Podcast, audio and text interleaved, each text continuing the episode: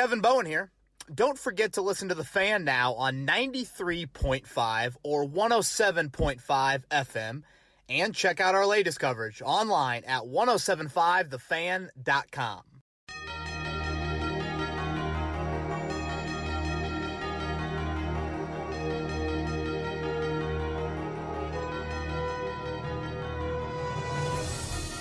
Winner, winner. Chick- what do they say? Chicken dinner. the name popped into my head right there was Kobe Flinner. I know it's Fleener. I was thinking Kobe Flinner. That's where my brain is at on this Tuesday morning. So after that awful intro, Kevin Bowen and Chris Presley, we're back Tuesday, late Tuesday morning, coming at you. I was at JMV's golf outing yesterday, so unable to record. It'll be uh, Tuesday this week, obviously, and the next Tuesday, but that is due to the Colts playing on Monday night. We'll see if they can string it together. Two in a row would be a pretty big one next Monday in Baltimore. Chris Presley, how's the weekend? It was good. I was down uh, in Cincinnati. Went to a wedding for my buddy Nick and Alyssa, his beautiful bride. Ironically, he's a huge Notre Dame fan. She's a Cincinnati fan. Most of the people that were in the bridal party, We can were- move on if we want to. Uh, but yeah, it was it was a good time. Yeah, I, I uh, in all seriousness, I love Cincinnati. Uh, it's where I had my bachelor party. It's a great city, and I'm a big Reds fan. Uh, but Saturday was ugly. Ryan Bowen came over to watch, and we were none too happy. Didn't make Rosie cry if we're looking for wins, though. So that's a win. But yeah, time to go roll Drew Pyne and see where you can salvage the season. You know, uh, Kelly kind of pisses me off right now, and you know we're already off into a tangent. You know, well, our offensive line needs to block better. Well, your offensive line just sucks. Frankly, they're not at the level that you need them to be. So, what do you do? It's in season. You adapt and you start the quarterback that can be more mobile. It- like coaches uh, in their stubbornness to be like, no, that position group needs to be better. Well, they're not getting any better, and their talent is not at the level that you're used to. So, you adjust, put in a new quarterback that can move, see what you got. So you're ready to move on? Yeah, exactly. Right. Yeah, I'm definitely ready to move on. No, of course I'm not ready to move on. I could talk about this for another hour, but we will move on. Colts win 27 17 over the Miami Dolphins. Uh, what I liked first, what I didn't like, uh, not much, but uh, we'll, we'll get to that. Let's start just overall thoughts on the game, Chris. Obviously, and you'll see it with kind of the tone of Twitter questions we have. Right. th- th- th- there still is kind of a what did we learn from playing the Miami Dolphins? What you learn is this the Colts played a bad team on the road and they won. The Titans played a bad team on the road and they didn't win. And in the NFL, in a 17 game schedule, when you're in the AFC South, these are the games that you got to take care of. And it's better than the alternative. So um, give credit where credit's due. And the Colts desperately needed a victory. They're down a handful of starters, just like Tennessee was in New York. And the Colts got it done and the Titans didn't. Um, you know, we, we talked a lot on the Fan Morning Show last week any reasonable path to the P word of playoffs, this one had to be in the W column. Uh, this was your easiest road game, uh, non division, all year long. Uh, Jacoby Brissett is not good. And to once think that Frank Reich called him a top 20 quarterback in the NFL certainly makes me question Frank Reich's uh, mind at, at times when it comes to the quarterback position there. But um, You have to say that though as a coach, right?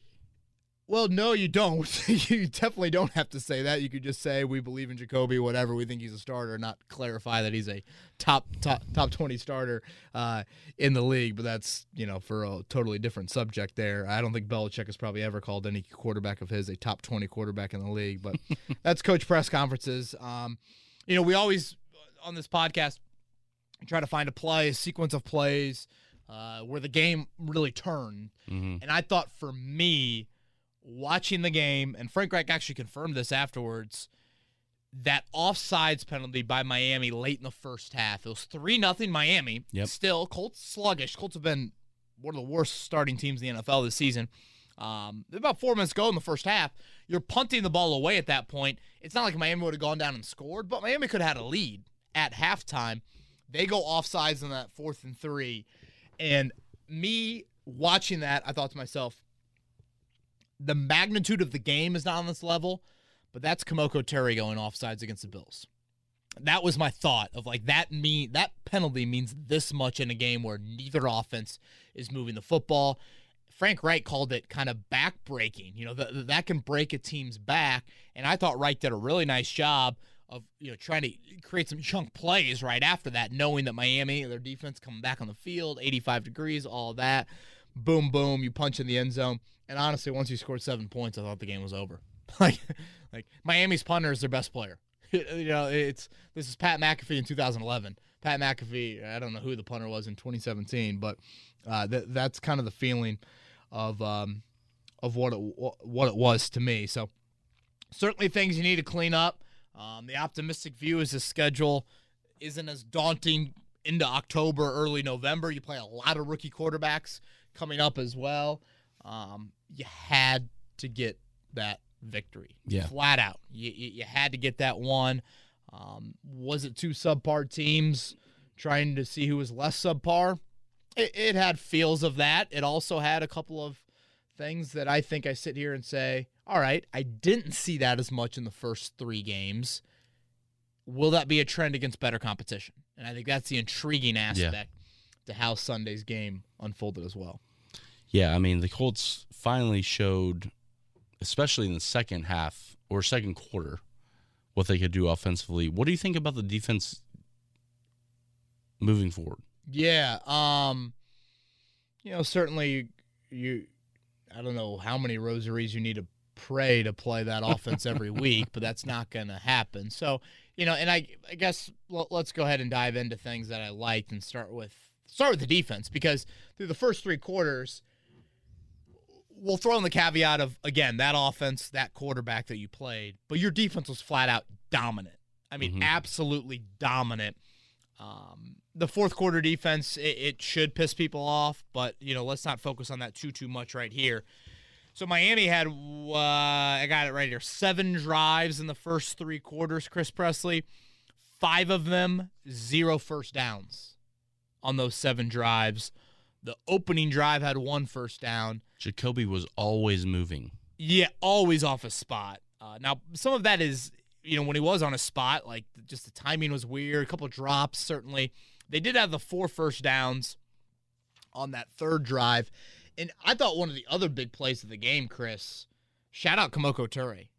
That Mhm. third down sack of Brissett took them out of field goal range. And that's another one to circle in your box score. Um, and I tried to tweet about it when it happened. I'm like, this is a huge, huge sequence in a game that I don't think we expected a ton of scoring. Now the over ended up hitting, but not until really the fourth quarter did it look like it was even realistic. I bet the under. Yeah, well, I luckily I, I, I didn't win a lot. I, I lost a lot this weekend, but I, I, I did have the over in that game. I don't know why. Don't don't ask me why. But that seven yard sack by Turay turns 48 yarder for a very good kicker into 55 yards. Brian Flores punts. And yeah, it, they penned the Colts deep, but instead of 6 0 at that point of the game, you now got the ball. Miami doesn't have as much momentum. I thought Turay was tremendous. Just, a, I mean, just absolutely owned Liam Eichenberg, the Notre Dame product, uh, for two sacks, and then had another couple hurries, or at least I, I would say one definite hurry um, in addition. And you guys know full well what I think of the importance of number 57. Um, there's not many people on this roster. Frankly, that's more important than Kemoko Turay to what this team could be like in January. If they get to January, I guess I should always throw that in there too. But, you know, Chris, when you look at the final numbers 2.2 yards per rush, um, I would like the pressure been a little bit more consistent. You know, I do think Jacoby does a nice job of keeping plays alive, so I know that contributes to some of it. But um, really, really solid um, from that side of the ball. Again, the fourth quarter stuff we'll get into into a little bit later, but uh, major hat tip. Like, yes, am I? I'm not saying this is the defensive performance we should all of a sudden expect moving forward because we've seen this out of the Colts before against bad quarterbacks and bad offenses, but still. You dominated that game through three quarters defensively, and you needed that with your offense not really doing anything until, like you said, late late first half, certainly Mhm. third quarter as well. What about the big play run game? Huge, huge, huge, huge. Um, I mean, JT just showed up this week. big time, big time. Um, and you know, I thought the blocking on those runs were just very, very solid across the board. Tight ends included, running backs included. You know, when you look at Taylor's numbers, Chris, um, so he had 16 for 103. You take out the 38 yarder. Mhm. Um, as I try to do math like during the show, which is just idiotic. That comes down to 65. What do you have? Do you have like a 23 yarder? Was that the touchdowns? Is that, that I think that yeah, sound right? 23. Yep. Okay, that's 42. Um, okay, 14 for 42 is what? Three yards per carry? Yeah, three. Right, right on the nose. So, What are people going to say about the offensive line? well, well, just l- l- let's just look at that there, Chris. 14 for 42 is not a very good day, but when you trade up for Jonathan Taylor in the second round, the Colts Mhm. said, "This is not Christian McCaffrey. This is not Alvin Kamara.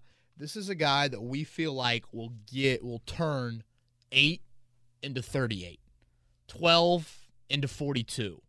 That hasn't been there. That was there on Sunday. So it wasn't just some grand day rushing the football where, you know, seven, eight, nine yards, you know, it series in, series out, but you hit on a couple chunks. And I thought that was massive.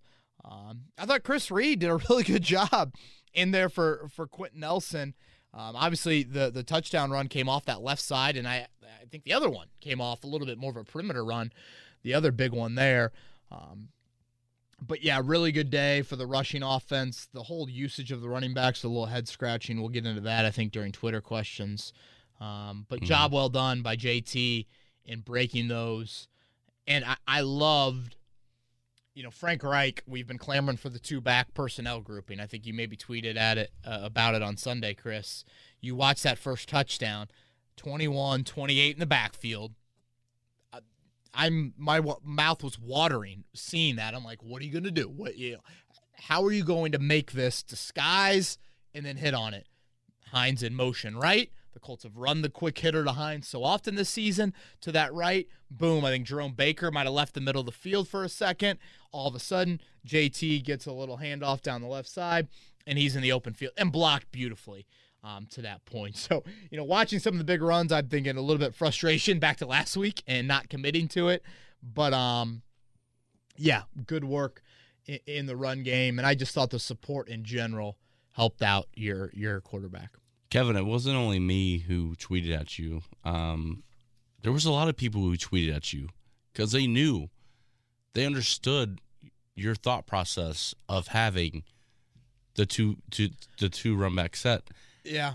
It happens. Yeah, Like, you and, got and and they and it works well. Like why why stay away from it? Yeah, it's confusing to me just because I I really respect Frank's mind in being creative offensively. I, I I do. I know a lot of people are against Frank, but um, I respect that. Um, there's some personnel usage and just some game flow stuff. I thought the clock management at the end of the first half was awful and, and could have been costly, and that that's what you worry about against better teams. Like you do that Monday night against the Ravens, Yeah. you won't get the gifts that Miami was handing out on Sunday.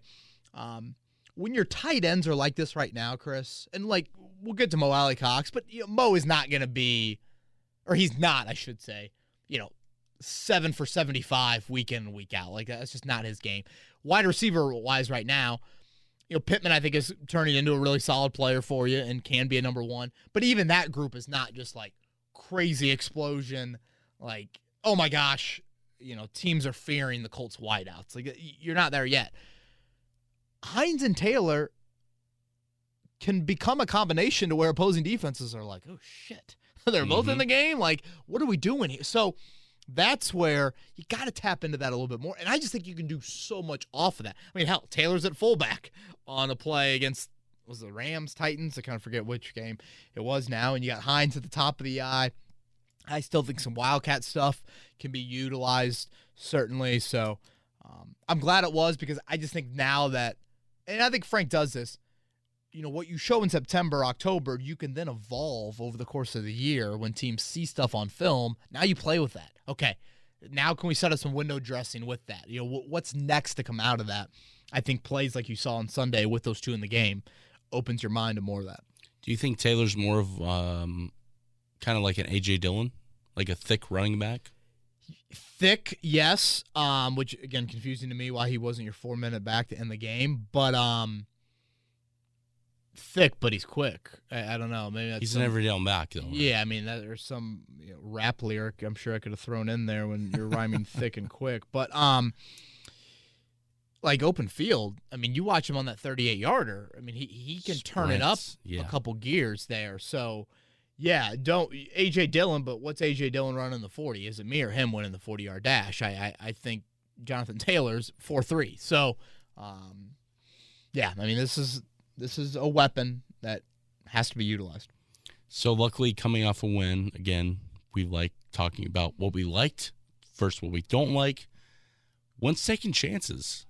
His angles look pretty good. Like Wentz looked pretty good yesterday. I would say. Yeah, I thought honestly, Chris, I didn't think it walking away from the game, but the more I looked into it, I test, I don't think I felt this way, but you look into the numbers, it's really one of the more efficient, productive games of Wentz's career, which might be more of an indictment on how he's played quarterback in Yeah. recent years, but still, like you're 75% and you're over seven yards per attempt. That's consistently moving the ball through the air, and it's taken enough chances. And I really liked how we took the chances down the field late. Uh, the Alie-Cox jump ball, I don't know why that's not Finally, thrown one time a game. You know, I, I get it. Fade passes have a low percentage, but Mo Alie-Cox is 6'7", 260, whatever he is, Chris. DBs are going to start to panic. They're going to get grabbed. That was really good coverage by Eric Yeah. Rowe. Like, what- really good coverage. Yes. I don't know. And Eric Rowe, 6'1", 200. So you throw that ball in goal to go every single game. Just see what you have there. Um, I thought the ball he threw to Doyle later in the game, that was strictly 500 in the backyard ball. That was like praying for penalty or maybe Doyle's going to come down with it. And then obviously the play to Pittman um, to ice it. You probably should have taken a snap, a sack, you know, maybe scramble there right? but he throws it to Pittman and you're able to ice it. Like those are plays, Chris, that quarterbacks need to make in the fourth quarter to finish off games. Last night, fourth and two, Chargers leaking oil, Raiders are coming back, and Justin Herbert shows why he's honestly a top ten quarterback in the league right now Yeah. um, your guys have got to make plays. And those three, a bit off script to them. And I don't know about maybe as off script isn't the right word or phrase to use, but just take a bleeping chance. Right. And we're four games into this season. I think the vertical passing game still needs a little bit more there, and some of that's O line driven, certainly. But Carson Wentz has thrown one pick. It's on a shovel pass, and I can't name you two or three other balls that should have been picked off. Like he is protecting the ball extremely well. Um, so yeah, you factor in all those things, Chris. Seventy-five percent, over seven yards per pass attempt, protected it well. Yet found the balance to still hit on a few down the field, and he just flat out looks so much healthier. You know the. Um, you can point to kind of the read option. He kept it backed up on on, on the own goal line. Uh, he spun out of one and threw a pass. Uh, one of the plays, clearly, they just felt comfortable utilizing him. Was fourth quarter, early in the fourth, slow developing play action, Pascal deep crosser for like 40, 41, something Right. like that. You, you don't call that play last week, but he's healthy, healthier, practicing all three times last week. Just the fact that you felt comfortable running the QB sneak, I thought was a good indicator of what they felt in him health wise as well. So, um, I mean, you're you're you you watch the broadcasts. You like, is he healthy? he um 85 85% you know it wasn't there were still times i don't think he fully opened up and and, and ran on, on the scramble i'm, I'm thinking of you know, jaelan phillips who just had his way with eric fisher a few Which times from the backside A lot of people thought the Colts might draft. yeah, Jaelan Phillips, Phillips, certainly a guy you know out of out of the U. Um, you know he made a few plays where it was like, whoa, you know could could Wentz have you know gotten away? Obviously, I think Wentz held on to it a little bit too long on one of those sacks there, but um, he just he looked much much healthier. The playbook looked open. Um, you know, I, I wrote after the game. I I just think there's intrigue, and obviously you take into consideration the opponent. But Miami's defense is not Miami's offense. Like there's some guys on that Yeah. side of the ball that are pretty good football players, and Brian Flores obviously disguises things. you know, really well. Baltimore's going to be a tough challenge, a little, a little different. I think more in the front seven with Baltimore, although Marlon Humphrey is a really good player. Um, but good work from from Carson Wentz. Again, Chris, you, you're four weeks into this, and he's protected the ball really well. Um, the vertical passing game again isn't to the level that I think it can get to, but it's still shown decent signs. Um, yeah, uh, good work by him, and, and made plays in the fourth quarter that you're gonna have to turn to at some point in more game-like one possession situations. Right. All right, so we're going to jump to things that you didn't like. Obviously, we went through a lot of things you did like. Yeah, Thank God we finally have a lot of things that you did like. right. We do. We got a lot, man. Things that you didn't like, the slow start. I mean, there was a, a, a muff punt by Nyheim, who normally is sure handed. Yeah.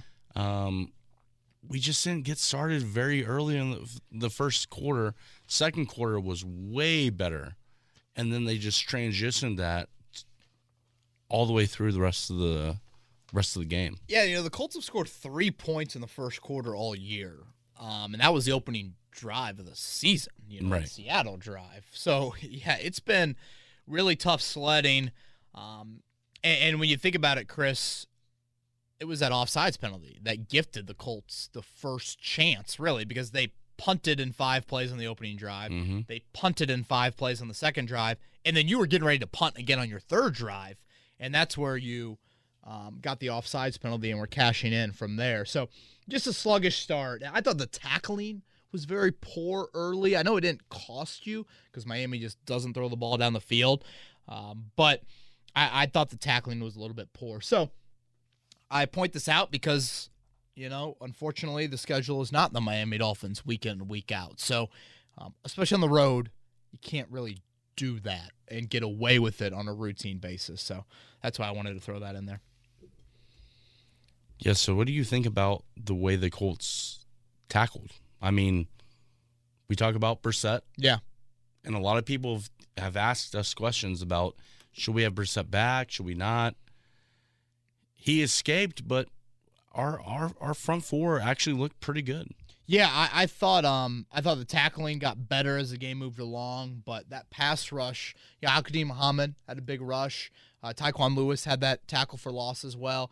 You know, the young rushers, I, I've worried about them, and I think for good reason. But without Kwity Paye, I thought they did a really nice job. Now Miami's offensive line is god awful, um, but still, um, good work by them.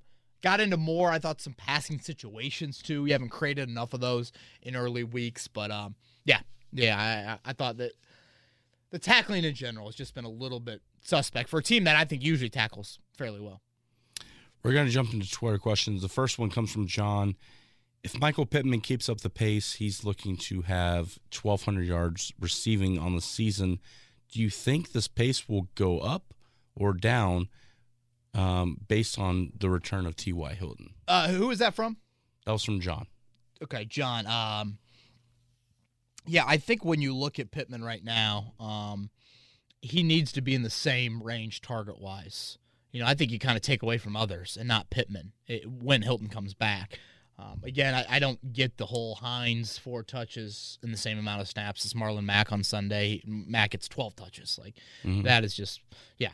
w- What are we doing here? But um, Hilton should be involved. He will be involved, but I think you pinch elsewhere. I, I don't know if that means, uh, you know, you're taking away a little bit of running back action. Do you take away a little bit of a Doolin touch here or something like that? Like pinch from others. I, I don't want to pinch from Michael Pittman.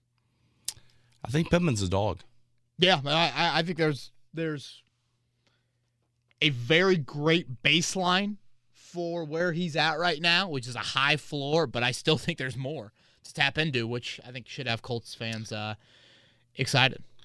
It's kind of it's kind of weird because even though he's listed the number one receiver, the way that he pushes the pile as they go forward, Yeah, oh yeah. I mean, like dude- Pittman, Pittman is Pittman is a dog, the dude's physical. The dude is physical. Um, yeah, I mean, and we've not had that kind of re- wide receiver here. Like, when's the last one that you've thought of? Yeah, true physical presence, like ball Yeah. in the hand. You don't want to tackle that Right. guy. And, and the Colts, you watch them, you know, throw some routes to Pittman. They throw a lot of underneath stuff, hoping he can, you know, break that tackle and make that play. And you guys have heard me say it a thousand times. There is no USC pretty boy in No. Michael Pittman. His fashion might be good, and I'm sure it is. I don't I don't pretend to know it, but um, that dude plays mean. This one comes from Jake. Was this more of a Dolphins bad loss or a Colts good win? Yeah, I mean, I, I kind of go back to my earlier point. Like, did the Titans do what the Colts did on Sunday? So yeah, I, I understand the question, but you'd feel a lot worse if it was 0 4 and Jacoby Brissett had just beaten you. So, um, watching that game, it had the feel of two subpar teams for long stretches. Um, you know, you when you look at the 27 points the Colts scored, you can literally point to a massive mistake by the Dolphins. Um, I thought it was a horrible call, the Jaelan Phillips face mask penalty um, near the uh, near the goal line. I think Phillips had another offsides penalty that obviously was costly as well. Both teams muffed a punt, um, so those kind of cancel e- each other out. But I think Jake, how you have to look at it is, can the Colts take what Wentz did, what Turay did, and can that build? Can that build? You know, NFL seasons evolve, evolve so much. You know, go look at the standings from any year after the first four games of the season, and it's crazy how you see teams have ebbs and flows here. Um, and now, do you have a chance with the schedule? Because it is much, much less daunting than it was earlier, uh, than than how you started. Uh, I will say this: the defense we've been down this road, so I, I'm not going to be fooled by what we saw on Sunday and think, oh, that's the defense you're going to see moving forward. No, no, no. You got to prove it against better quarterbacks. You don't see a lot of great quarterbacks coming up. Kind of got to wait till late November, um, probably to string a couple together. And you know, Josh Allen and um, Tom Brady back to back weeks. You lead into a December where it's Kyler Murray and Derek Carr. So, um, but still, uh, some things that you're just like, all right, intrigued. Now do it against varsity. How many uniforms are better than the old school Miami Dolphins? uh, what the Chargers wore last night, but not many. I love the Dolphins uniforms. I, I did feel bad for uh, Commissioner Goodell in the um, in the building. Not often you see two muff punts with the commissioners in there. Do you think the Ross family had him there because they're saying we're trading for Deshaun Watson? How long will he be suspended? Or is that a crazy thought of mine? Like, why the hell is Goodell going to Colts Dolphins? I mean, it's Miami. Why wouldn't Sure, you? Like, it's, but vaca- it's a vacation spot. Why wouldn't you go to Miami? I'm saving the Miami trip for December, man. I'm not. I'm not wasting that in late September, early October. So you think that Sean's going there? Well, I mean, I don't know. Glazer, Jay, Jay, Jay Glazer seems to be on it. I mean, it wouldn't surprise me. Yeah. This one comes from Matt. What is going on with Jack Doyle?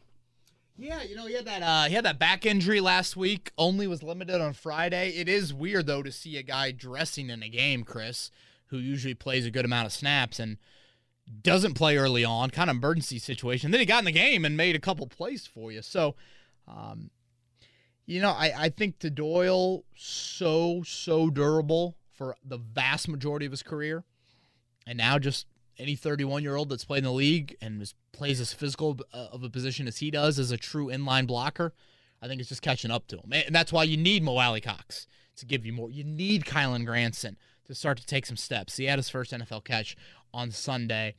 Um, Jack still brings a very important role for you. Um, his blocking hasn't been, I think, as good as it, it can be early on in the season, uh, but you you just you need those three tight ends to all be reliable for you this Right. season. And that's why we that's why we drafted Kylen, right? Yeah, I you know, mean- complimentary role, obviously different skill set, but yeah, yeah, that is that is part of it. This one comes from Mitch. What do you think about Fisher's health? Phillips was abusing him early on in the day, and he didn't look much better last week. Yeah, I, you know, Eric Fisher talked last week to the media about the final ten percent. Uh, that's difficult for him to kind of. Well, what he's heard, I guess, in Achilles rehabs is that's the toughest part of just getting that explosiveness and getting that quickness. You know, he's just past the nine month mark, so I, I'm not gonna like scold the guy and be like, Eric Fisher's never gonna get back. But right now, th- that play is not at the level that you need at a left tackle at all. You know, so Right. um, yes, it's been multiple weeks in a row, and I don't know. Is this something he's got to live with until he gets healthier? Um, we'll see. But yeah, right now, him and Rhodes, two 30 year old guys, I'm kind of like, hmm. You know, Mm-hmm. Eh. Rhodes, man, jeez, that look that look Rocky seen last year. Like, Yeah. you know, that was kind of, oof, that was ugly. This question comes from Jay. He wants to know what your thoughts are on Mark Glowinski taking over Quenton Nelson's spot. Uh, Chris, Chris Reed, taking over. Or sorry, Chris Reed Yeah. taking over uh, Glowinski's spot after Q comes back. Yeah, Feels like there's a starter caliber on this line, while Glowinski has not been very good so far. yeah. Um, you know, I don't think I don't know if Chris Reed has a ton of right guard history, so I'd probably have to look into that a little bit more. But you know, I think Reed's played very well, and I threw this question at Joel Erickson this morning on the Fan Morning Show. It's probably more of a debate for the offseason. Mhm. But when you watch Chris Reed in the lineup, Chris, it's kind of like, boy, does this make you think twice about giving Nelson that type of money? Now, I thought Joel came back with a great point. He goes, I'd feel better if you had a Quenton Nelson like player at left tackle. So maybe you don't feel the need necessarily to do that. But again, those are for debates way down the road there. Uh, it's something I'd look into, Jay. I think it's a really good point, but I don't I don't see the Colts doing it. I, I just knowing how the Colts operate, I, I don't think they would do that. Um, and then Danny Pinter is always kind of an interesting name to me of just Yeah. where exactly he fits into this puzzle. Yeah. This one comes from Chris, from Chris. What will it take to finish the game strongly? I enjoy the win, but letting Miami march down the field and their last possession is unacceptable. Yeah, you know, just it seems like the Colts more than I don't know, maybe other teams do this too. Feels like the Colts just let teams score so easily in those situations. I, I, don't know. Maybe I'm I watch the Colts so much. Maybe I'm only seeing the Colts, but like, gosh, you got to think those are such obvious pass rush situations. Mm-hmm. Like those should be dial it up and let's go. You know, 98, 93, end the game. Um, and you had to have. I mean, like, if Wentz and Alie-Cox don't hook up for that touchdown, that was a third and goal. Maybe it was a third down. Let's say that ball goes incomplete. Hot Rod comes and kicks it, and Miami goes down and scores. All of a sudden, it's 23 17, and there, there's just real game pressure on the line at that point. Still, a lot of things have to go against you to lose, but um, yeah, I, I just, it's definitely a hair vanilla for my liking there. And I point back to stuff you can get away with against, you know, teams that are Miami, but you don't want to flirt with that too much. Next one's from Conroy. Do you think the offensive red zone, red zone struggles and scoring are more indicative of Sirianni being gone now with the Eagles, or granted that we have a different quarterback and an offensive coordinator rather than Sirianni? Yeah, I don't I don't want to like undermine what Nick Sirianni did here, but I don't think it's too much of that. Um you know, Frank obviously is handling things and and is the play caller. I think a little of it is probably, you know, a new quarterback and some misuse of personnel. I, I don't I don't know. Maybe I am undermining what Nick Sirianni's role was here, but I'd like to think that Frank Reich knows what he's doing and and you know, a loss of Nick Sirianni is not the reason why the Colts are 30th in red zone and 32nd in goal to go right now.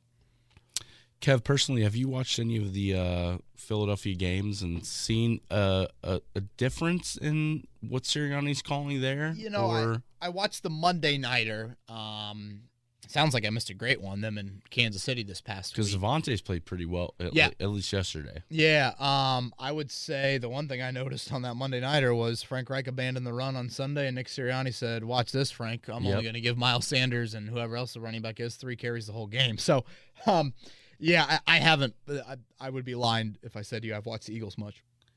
Yeah, it's it's weird how they they've abandoned the run. I think Gainwell's the other uh, running back. I had someone DM me on Twitter. Three runs, three Yeah. entire runs. I'm like, what? You know, and Jalen Hurts is getting his ass kicked, and yeah, uh, yeah. And now, you know, Dallas looks like the unquestioned favorite in that division. What a division that is. Hmm. This is from Kate Izzle. Why is Mack getting touches? Yeah, I, I don't I don't get it at all. I, I don't uh, maybe Hines got banged up in that game, you know, at one point it looked like he was kind of favoring something after the punt, but you know, both of them got 22 snaps. So even amount and Mack 11 or 12 touches, I think. Maybe it was 11 and Hines 4. Like what, what I mean, it- it- if Hines got benched for that muff, like then we got bigger issues here Mhm. because he's too valuable of a weapon to just outright bench him like that. The whole trade value thing, I'm like, wait, what? Like, if you're playing him to try and increase trade value, in a way, you're like borderline tanking. You're you're playing worse players to try and increase value for a draft pick for next April. And I don't think playing Marlon Mack is all of a sudden going to just exponentially increase his trade value. Like I don't Well, I mean, you guys brought that up this morning on the on the morning show. Yeah, it just I don't. You know, Marlon Mack's at two and a half yards per carry right now. Nyheim Hines is at three point nine. Like Hines needs to get more touches. I don't. It's um, it's confusing to me. Like Marlon Mack has gone from not playing to whatever how many carries he had in week two, averaged like Mhm. three yards per carry. Didn't play in week three, and then played again in week four. I'm like, Taylor and Hines can handle can handle the load. The four minute offense thing at the end was like real. It almost had a senior day feel to it. Like you know, here come I, I calling Marlon Max a, a walk on is just a slap in the face. So I, I I won't go there. But like you know the just the senior day scholarship guy feel to it of like, wait a minute, you traded up for Jonathan Taylor. The man is averaging more than six yards per carry, has not had fumbling issues at all in the NFL Mhm. Is clearly wearing down Miami's defense, and you don't feel comfortable him at four minute offense to ice the game? Like what? I, I don't. Yeah, that one was just. I don't get it at all, man. So does he keep playing? Oh shit! If you want to go every other game, every other game he's not played. So maybe this will be the Right. game where he doesn't play. I mean, I, I'd assume you just gave him 11 touches. I assume that's going to continue. But if I were running the show, it would not. I think Taylor and Mack. And look, some of it, you know, the offensive line is not giving Mack favorable situations. But like, you watch the first Mack carry from Sunday. I believe it was the first one. He kind of gets the perimeter and gets run down by a linebacker. Mm-hmm. Like I just don't think Taylor and Hines get run down that easily. It it just I feel bad for him, but torn Achilles and yeah, the whole playing him for trade value just boy, I can't. It'd be like that's like Madden franchise video game stuff, not So without Chris without Ballard, with- Frank Reich without trying to win Twitter questions, what do you think we get for Mack? you got anything more than a sixth and you order Donatos because I love Donatos and you celebrate. You think that's it? Yeah. You know, someone has mentioned to me a few times on in my DMs, like, could you trade a seventh and Mack for a fifth? Sign me up. Wow. Just running backs, man. They are devalued I know. I know. like none other. I, I don't think I mentioned this on last week, last week's pod because the Max stuff kind of developed afterwards. Uh, last five years, Chris, running backs traded for day one or day two picks. There's been 11 trades. It's happened one time. The GM that made that move is the one and only William O'Brien. Like, it's just it. You're hoping a team is desperate, and no one in the NFL views running backs as a desperate position anymore. I mean, we saw it two years ago. The Colts, Marlon Mack gets hurt, and here comes Jonathan Williams off the practice squad, back-to-back hundred-yard games. Right. Like it's just, you know, Baltimore, San Francisco. Seemingly, there are these teams on the schedule. I just, unless a team, unless like the Titans lose Derrick Henry, which again, would you do that in your division? Like, I, I just, and, and team, uh, you know, fans throw at me like, what about the Jets?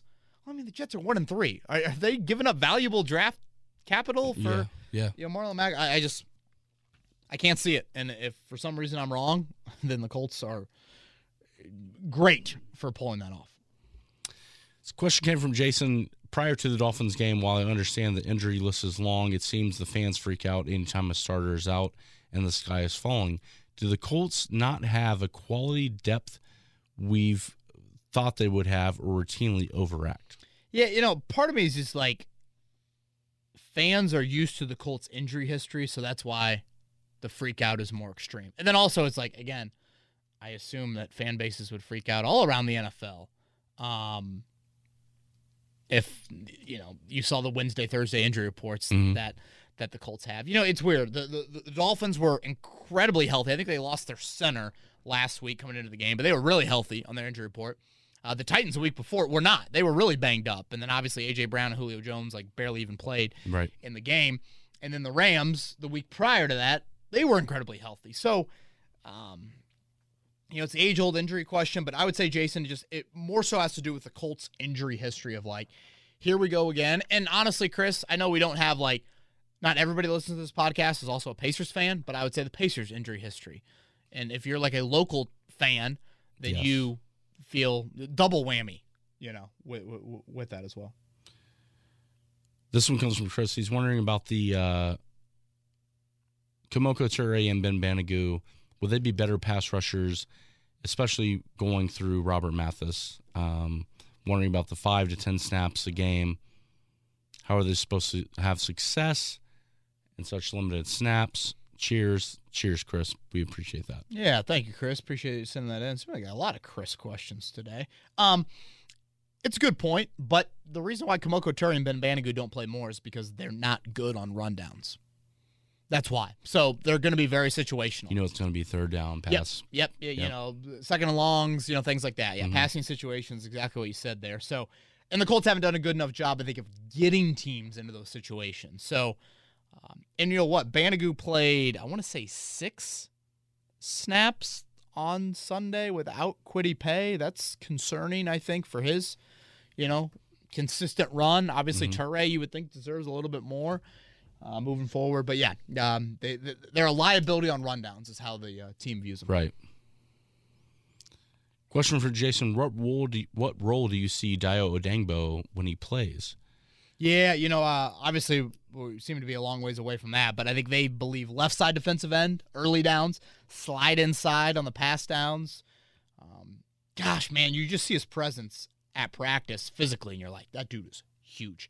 And I am so intrigued because Chris Ballard loves him, and that has me intrigued. And obviously, it's a position that could use some bolstering. So um, we'll see. You know, can't what can't play for eight weeks. Is that? I think, that's it. Yeah. I think practice at six weeks. Hell, we're coming up to the practice point. Um, so yeah, I mean, the earliest we should expect him is November-ish. So you, you see him and Kwity Opposite, opposite sides. early downs, Yeah. uh, but not not right away. Obviously, this is more down the road. Um, and then eventually, I think he slides inside on passing downs. Okay. MCM twenty four. I'm going to the Colts games versus the Niners in San Francisco. Nice. Last jersey I bought was Andrew Luck. Obviously, can't wear that to the game. Oh boy. Oh boy. Hey, Bay Area, maybe. I mean, maybe.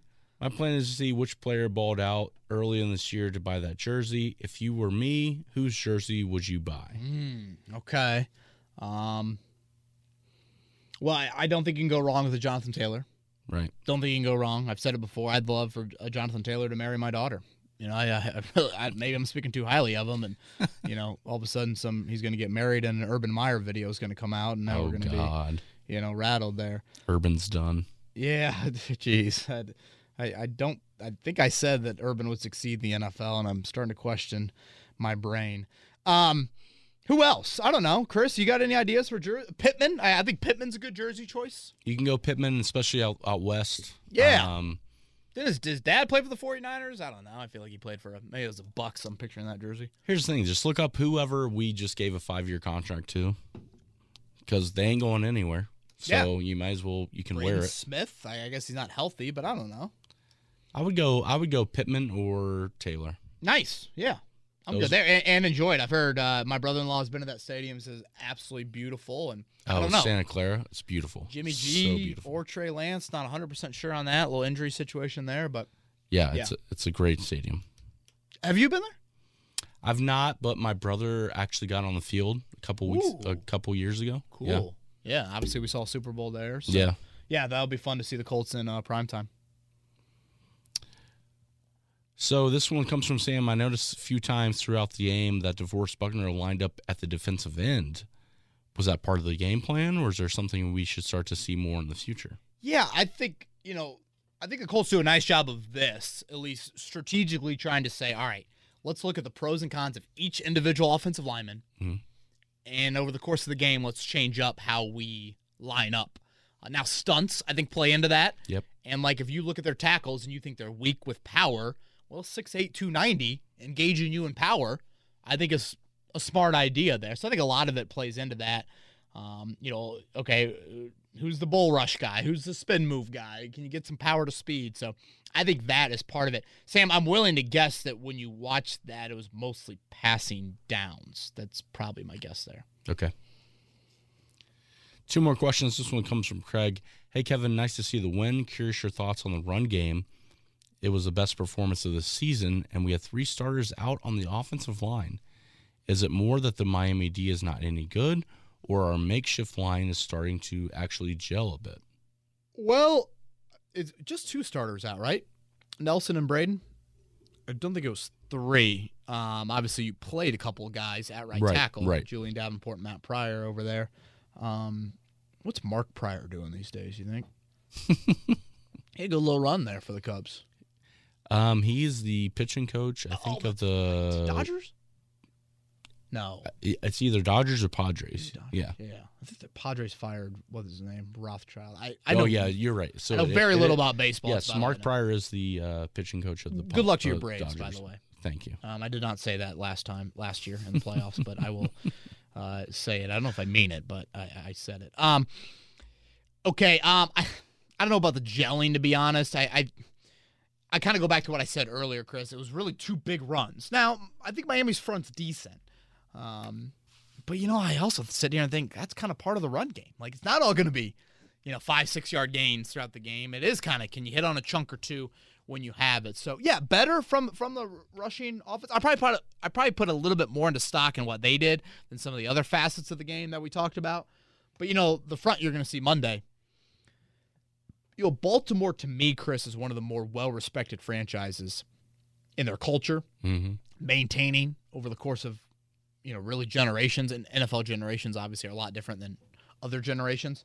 And also I think they've drafted historically well despite being late in drafts which I think is another thing that sh- they should be commended for. I know their playoff runs maybe haven't been as deep as you would like but still they've got a lot of throwing a lot of darts at the board which we talk about a whole lot here We're gonna stay there with Baltimore. Jeremy wants to know: Is it just him, or does it look like incredibly difficult for our offense to move the ball up and down the field?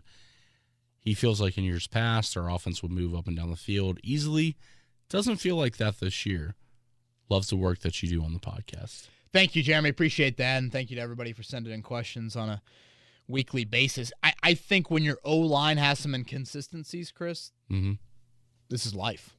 Like you watch Notre Dame play football right now, and it is a freaking grind to do anything in the run game. In the pass game, you're just like, all right, let's hope three of the five hold up in protection, and the other two defensive ends like trip and fall.